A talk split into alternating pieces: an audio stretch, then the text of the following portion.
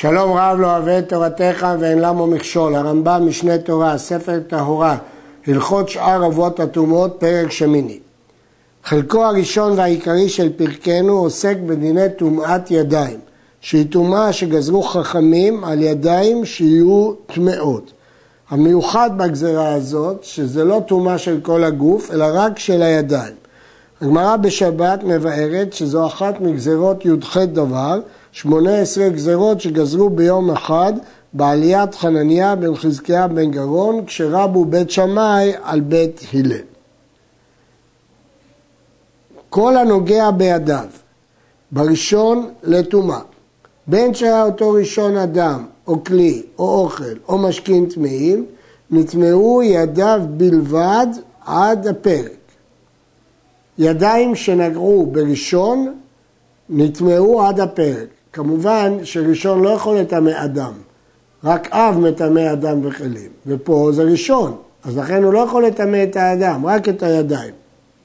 וכן המכניס ידיו להעביר כלי חרס שנטמע באב הטומאה, או שהכניס ידיו לבית המנוגה, נטמעו ידיו, וטומאת הידיים מדברי סופרים. במשנה במסכת ידיים נחלקו התנאים על מה גזרו טומאת ידיים. לדעת רבי יהושע גם כלים שנעשו שניים לטומאה ונהגו בהם ידיים, הידיים נעשות שניות. אבל לדעת חכמים, דווקא ולד הטומאה הוא שמטמא את הידיים. הידיים שניות לעולם, שאין טומאתן אלא מדבריהם. וכשגזרו טומאה עליהן, גזרו שיהיו כשני לטומאה. טוב, ההלכה הזאת ברורה כאשר אה, מדובר במקרים הראשונים של ההלכה הקודמת, כלומר שהידיים נגעו בראשון לטומאה. אז ברור שהן שניות. החידוש הוא, אפילו המכניס ידו לבית המנוגה, או שנגע בידיו באדם שהוא מטמא בגדים עד שלא פרש ממטמאיו, שיש לו דין של אה, עושה ראשון, הרי ידיו שניות. ואותו דבר כשהכניס ידיו להעביר כלי חרס, ידיו שניות. הפיגול והנותר וצריד של מנחות, הרי הם כראשון לטומאה, ומונים בהם ראשון ושני. לפיכך מטמאים את הידיים בחבצה. לדעת רבי עקיבא במשנה, הידיים הם ראשון לטומאה. אה, אבל ההלכה היא לא כך, כפי שאמרנו, אלה הם שניות. הפיגול והנותר מטמאים את הידיים, זאת משנה במסכת פסחים. זו גזרה מיוחדת. הפיגול מטמא בגלל חשדי כהונה שלא יבואו כהנים לפגל בקורבן. והנותר מטמא בגלל עצלי כהונה שלא יתעצלו באכילה. לכן גזרו עליהם שהם מטמאים את הידיים. צריד של מנחות, מדובר על חלק של קמח שנמצא בתוך המנחה שהשמן לא הגיע אליו והוא יבש. וחיבת הקודש אה, מכשירתו לקבל טומאה. בגמרא יש בעיה עם, עם חיבת הקודש מכשירתו, כי הוא צריד, הוא יבש. לא נפל עליו אחד משבעת המשקים, גם לא השמן, לא נגע בו. זה צריד, הוא צרוד, יבש. אז הגמרא לא פשטה את הבעיה אם הוא קדוש בגלל חיבת הקודש, כי זה עניינים גבוהים, קדושים, מגיע להם להיות מוכשרים. אז uh, באמת הרמב"ם פוסק פה, שגזרו על הצריד של מנחות. הרעב"ד שואל, הרי ידיים הוא דין רבנן, והיינו צריכים לפסוק מספק שלכולה. שנית שואל הרעב"ד, שצריד מנחות הוא לא טמא בעצמו כמו פיגול ונותר, הוא רק מוכשר לקבל טומאה, אבל הוא צריך לנגוע בדבר טמא, ולכן הוא לא דומה למקרים של פיגול ונותר.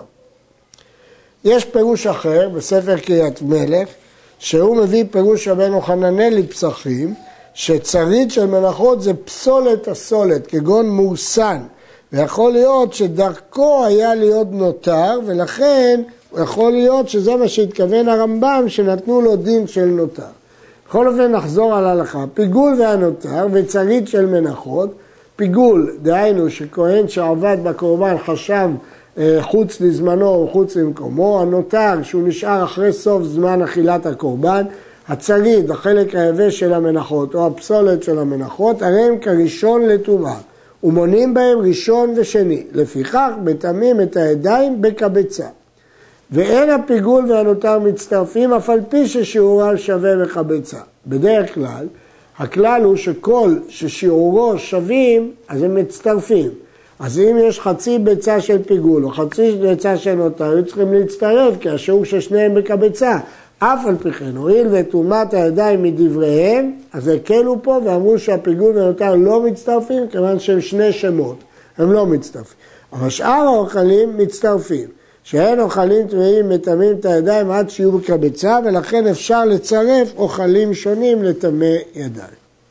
קולית הפיגול, או הנותר, קולית היא עצם סתומה שיש במוח, אף על פי שהיא סתומה, הנוגע בה בידיו, נטמעו ידיו. יש פה חידוש, כי לעניין טומאת נבלה, למדנו שקולית שהיא נבלה שהיא סתומה לגמרי אינה מטמאה, אבל לגבי פיגול או נותר, כיוון שהטומאה נובעת מהאיסור, גזרו גם על העצם סתומה, כמו שגזרו על מת שהעצם שלו מטמא.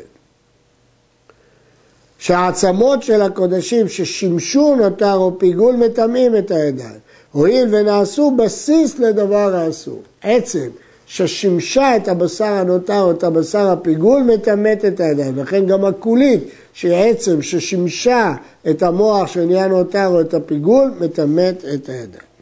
בשר קודש שיצא חוץ למחיצתו, דהיינו, אם זה קודשי קודשים, חוץ לעזרה, אם זה קודשים קלים, חוץ לירושלים, הרי הוא ספק אם מטמא את הידיים או אינו מטמא. לפיכך אינו מטמא. שספק טומאת הידיים טהור, כמו שהתבהר. הגמרא בפסחים מבארת את צדדי הספק. לגבי נותר גזרו חכמים שמא אנשים יתעצלו, אבל לגבי הוצאה חוץ למחיצתו, יש ספק אם צריך לגזור או לא לגזור. כיוון שזה ספק, זה לא מטמא. ואם בשר פסח שיצא חוץ לבית הוא, הרי הוא טהור. בני החבורה זריזים הם, הם זהירים לא להוציא מחוץ לבית, ולכן אין סיבה לגזור עליהם. אין טומאת ידיים במקדש, שבשעה שגזרו טומאה על הידיים, לא גזרו במקדש. ובכן, אה, דברי הרמב"ם מפורשים בגמרא בפסחים, שמביאה את דברי רבי עקיבא, שאין טומאת ידיים במקדש. כיוון שהטומאה היא טומאה דה רבנן, לא גזרו עליה במקדש, אלא הנוגע באוכלים טמאים וכיוצא בהם בית שנגע במקדש ובין שנגע חוץ למקדש. ונגע בקודשים במקדש, לא תימן. פה יש חידוש, שאפילו שהוא נגע באוכלים טמאים חוץ למקדש, ושם יש גזירת ידיים, אבל כשהוא נכנס למקדש, שם לא גזרו על הידיים. כאילו שפקעה טומאת ידיים. כי דרבנן גזרו עליה מחוץ למקדש, אפילו שהוא טמאה מחוץ למקדש. אבל נכנס למקדש, אין טומאת ידיים. והיא נגעה חוץ למקדש, הרי זה מטמא את הקודש, הוא פוסל את התרומה כמו שהתבהר. בהמשך נלמד שהידיים שטמאות, אז הן מטמאות את הקודש ופוסלות את התרומה. מי שנטמאת ידו אחת ונגעה באחרת, האחרת טהורה, ונוטל את הטמאה ודיו. יש כלל שהיד לא מטמאת את חברתה בתרומה, אלא לעניין קודש. רק בקודש היא מטמאת. במה דברים רואים לתרומה? אבל לקודש, אם נטמאת ידו אחת וגם שנייה טמאה, ושתיהן צריכות טבילה לקודש. קודש, אם נטמאו ידיו, הוא צריך טבילה, לא מספיק נטילת ידיים. אבל לתרומה, בנטילת ידיים בלבד, יטהרו ידיו. שלמה המלך ובית דינו גזרו על הידיים שיהיו שניות, אף על פי שלא ידע בוודאי שנטמעו, מפני שהידיים עסקניות. ובכן, יש פה גזרה, תהליך של גזרת ידיים, ששלמה המלך גזר על הידיים אפילו שלא ידעו בוודאי שנטמעו. עד עכשיו דיברנו על ידיים שנגעו בדבר טמא. שלמה המלך גזר על סתם ידיים, מפני שהידיים עסקניות ונוגעות בהרבה דברים. אז אפילו, אף על פי שלא ידע בוודאי שנטמעו. ולא גזר שלמה על הידיים תאומה אלא לקודש, הוא גזר רק אם הידיים יגעו בקודש. אחר כך גזרו חכמים שאחריו אף לתרומה, ולפיכך צריך נטילת ידיים לתרומה. ואם נגע בתרומה קודם שייטול ידיו, פסלה ונשרפת על טומאה זו. ובכן השלב השני גזרו חכמים גם לתרומה, ולכן צריך נטילת ידיים לתרומה, ואם נגע בתרומה לפני זה, פסלה ונשרפת, למרות שכל התרומה הזאת היא דרבנן, בכל אופן שורפים את התרומה. מקור הרמב"ם מסוגיה במסכת שבת, אבל הדבר קשה מאוד. עד עכשיו למדנו שלא שורפים תרומה דאורייתא בגלל גזירה דרבנן. מסבירים המפרשים שכיוון שהחכמים גזרו את תרומה, אין לתרומה שום שימוש, אז בין כך היא הולכת לאיבוד, ולכן אין איסור לשורפה. לת אדם ידיו במפה ואוכל בתרומה בלא נטילת ידיים, ואין חוששים שמא ייגע. כיוון שהוא עטף את ידיו במפה, הוא לא חושש שמא ייגע. אבל לא יעשה כן בחולין שנעשו על טהרת הקודש או טהרת התרומה, גזירה שמא ייגע, לפי שאינו מקפיד עליהם. בתרומה הוא מקפיד, אז אני לא חושש שהוא ייגע, אבל בחולין שנעשה על טהרת הקודש, אני חושש. לגבי חולין רגילים לאכול עם מפה, נחלקו הרמב"ם והראב"ד בהלכות ברכות. הרמב"ם כותב שאפשר גם חולין ליטול במפה ואין חוששים שהוא ייגע. לדעת הראב"ד, רק בכהנים חששו שמא אה, שלא ייגע, כי הם זהירים. אבל לסתם אדם חוששים שיגע. להלכה פסק השולחן ההוא באורח חיים, שאם אין מים מצויים לפניו בריחוק יותר מארבעה מילים, יכול לאכול פת ללא נטילת ידיים על מדי מפה.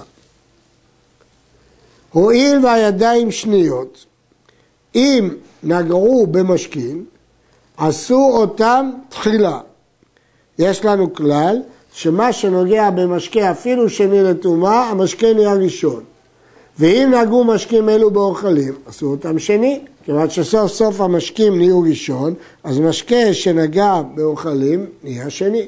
ואם נגעו משקים אלו אחרים, עושים אלו אותם תחילה. שהמשקים תחילה לעולם כמו שבאנו. כבר באנו שמשקה הופך להיות ראשון.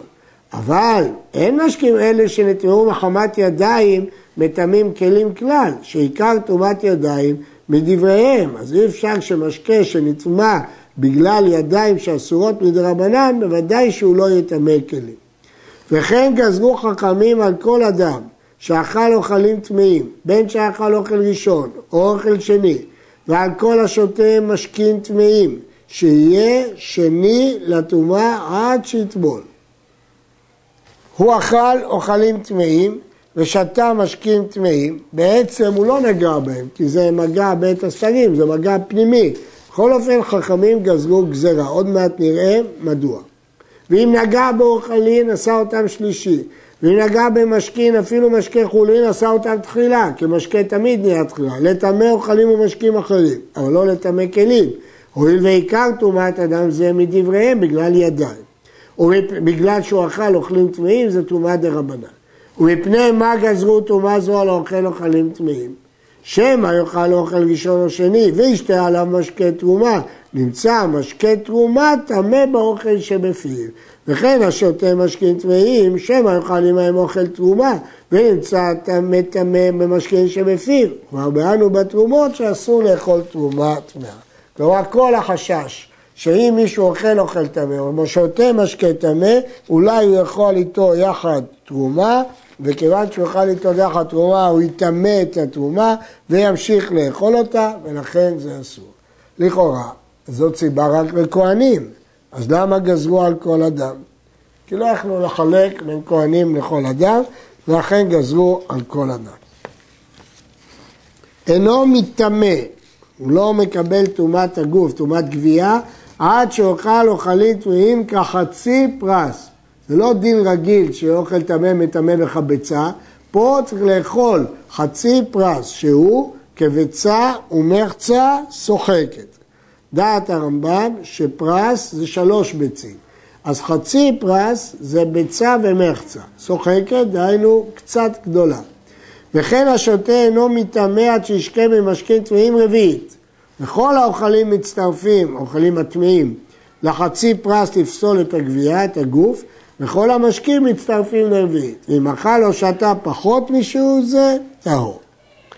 אכל מעט ושעה וחזר ואכל מעט ושהה, אם יש מתחילה ועד סוף אוכלים טמאים כדי אכילת פרס, מצטרפים וגופו טמא. ואם לאו, אין מצטרפים. אני מזכיר שוב שכל התרומה הזאת מדי רבנן. וכן אם שתה מעט ושעה, ושתה מעט ושעה, אם יש מתחילה ועד סוף כדי אכילת פרס, מצטרפים. ואם לאו, אין מצטרפים. אכל פחות מכשיור, וטבל, ועלה ואכל מעט מיד, אם לא שהה ביניהם, והרי, והרי אכילה שלפני הטבילה ושלאחר הטבילה בכדי אכילת פרס, הרי אלו מצטרפים. פה זה חידוש גדול, שלמרות שהוא טבל באמצע, אנחנו מצרפים. אישה שהיא ראשון לטומאה ומניקה את בנה, הרי הבן טהור, ולא גזרו עליו טומאה.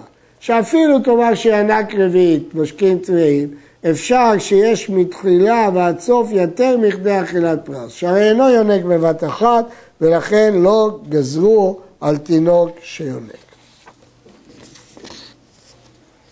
אה, המשנה ברורה מביא דיון לגבי שתיית תה וקפה, האם כשיש שהייה גדולה והוא שותה אה, יותר מכדי רביעית, האם מצרפים את השתייה.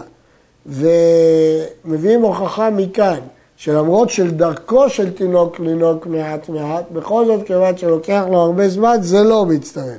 אז יש שמביאים ראייה מכאן, שגם תה או קפה, שדרך אנשים לשתות אותם מעט מעט, למרות שזה דרך, זה לא מצטרף לברכה האחרונה. המעוברת, התירו לה שתהיה אוכלת אוכלים טמאים פחות מכשיור, אף על פי שהיא אוכלת הרבה, מפני הסכנה, ואינה צריכה טבילה, אלא הרי היא טהורה. כלומר, אם האישה תצטרך לחשוב שהיא צריכה לטבול, היא תימנע מלאכול ותבוא לידי סכנה, ולכן התירו לה לאכול הרבה אם בכל אכילה אוכלת פחות מכשיור. אז התירו לה ולא חששו שנצרף את האכילות האלה לכדי אכילת פרס. ערוך השולחן מסביר שאכילה שהיא יותר מכשיור היא חמורה ולא התירו לה.